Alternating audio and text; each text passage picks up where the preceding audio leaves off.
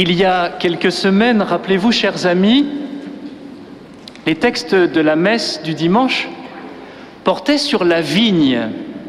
C'était la parabole des vignerons, les vignerons homicides. Et le frère qui prêchait a eu une idée géniale. Il est là d'ailleurs. Il nous a dit, pour vous faire comprendre cette parabole, je vais m'appuyer sur mon expérience de fils de vigneron. Mais dites-moi, frères et sœurs, pour parler de la royauté du Seigneur, qui aurait l'audace de dire, eh bien moi, je vais m'appuyer sur mon expérience d'enfant de roi. Qui oserait dire, je suis un prince, je suis une princesse, parce que mon père, il est roi. Qui ça? Eh bien nous. Ben oui, nous. Alors rassurez-vous, ce n'est pas un pluriel de majesté. C'est nous tous. Nous les enfants de Dieu. Nous qui sommes l'Église, l'épouse royale du Christ, resplendissante de beauté, comme le dit l'Apocalypse.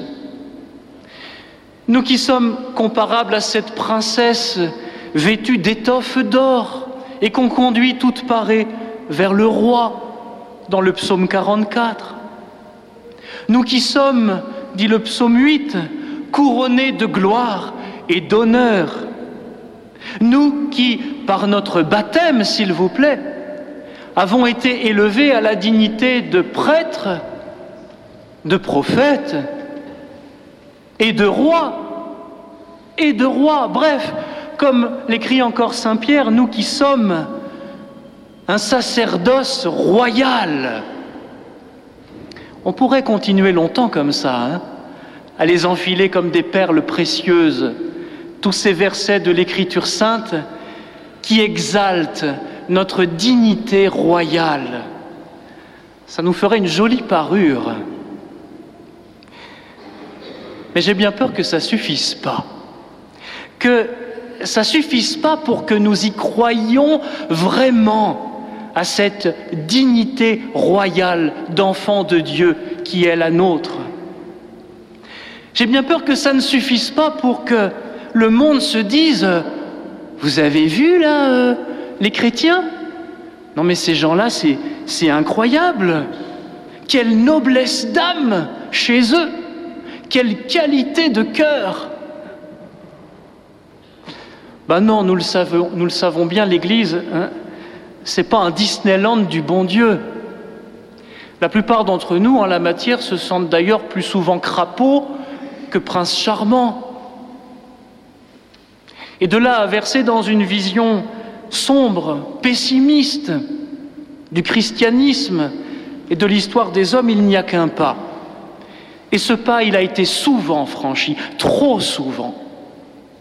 À tel point d'ailleurs que certains, et pas des moindres, ont fini par penser, figurez-vous, que le génie du christianisme, c'était de rabaisser l'homme et de lui faire mordre la poussière. En 1936, par exemple, l'écrivain Louis-Ferdinand Céline écrit Mea culpa, un pamphlet d'une rare violence, au langage ordurier, c'est son habitude. Et pas un pamphlet contre l'Église, pour une fois, mais un pamphlet contre l'homme. Contre l'homme.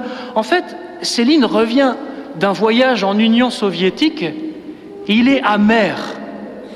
Il est déçu. On croyait que l'humanité, enfin libérée de Dieu, de l'Église, des patrons, bah, ce serait le paradis sur terre. Et voilà qu'on se rend compte que c'est l'enfer. Voilà qu'on se rend compte qu'une fois qu'elle est délivrée de ces servitudes-là, l'humanité reste asservie. Asservie à quoi? À qui? À elle-même, à son égoïsme, à ses passions. Ah oui, à ce compte-là, en effet, elle est moche, notre nature humaine.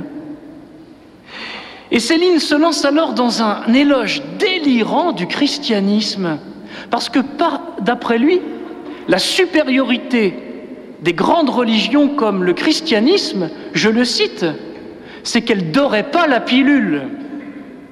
Il en appelle à l'autorité des pères de l'Église, rien que ça. Ces gens-là, nous dit-il, n'y allaient pas de main morte pour humilier l'homme dès le berceau, en le traînant dans la boue. Enfin, conclut Céline, si le chrétien veut être sauvé, il n'a pas intérêt à relever la tête, qu'il s'écrase. Et peut-être, peut-être qu'alors le roi du ciel aura pitié de lui. Et encore, et encore, c'est pas sûr. Eh bien, frères et sœurs, je ne suis pas certain que M. Céline ait lu les mêmes pères de l'Église que ceux qu'on entend régulièrement ici à l'office. Ceux qui enseignent, par exemple, avec Saint Irénée, que la gloire de Dieu, c'est l'homme vivant. Ceux qui enseignent avec Saint Éphrem, Basile, Grégoire de Nice, Jean Chrysostome et tant d'autres, que l'homme créé à l'image de Dieu, est le roi de la création, le joyau de la couronne splendide qu'est l'univers. À ce compte-là, elle est belle, la nature humaine. Mais cette beauté, elle ne rayonne jamais autant que lorsque l'humanité reflète la royauté de Dieu. Et cette royauté, Jésus nous a montré en quoi elle consiste. Il ne s'agit pas d'être servi comme à la cour. Il ne s'agit pas non plus de se servir. Non, il s'agit de servir. Servir tout court. Régner, c'est servir. Régner dans le royaume de Dieu, ce n'est pas asservir les autres, c'est les servir.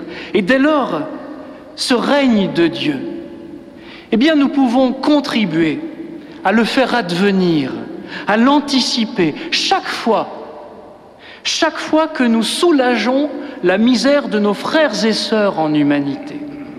Et des misères, des faims, des soifs, des nudités, des solitudes, des tristesses, mais il y en a tellement et dans tant de domaines. Bref, chaque fois que l'homme est relevé par un acte de bonté, le royaume de Dieu grandit. Au terme de l'histoire, frères et sœurs, quand le troupeau sera rassemblé dans la bergerie, quand tout sera récapitulé dans la mort et la résurrection du Christ, Dieu, nous dit Saint Paul, nous l'avons entendu, Dieu sera tout en tous. Il ne restera que l'amour. L'amour ne se paye pas de mots, alors n'attendons pas la fin du monde pour commencer à aimer.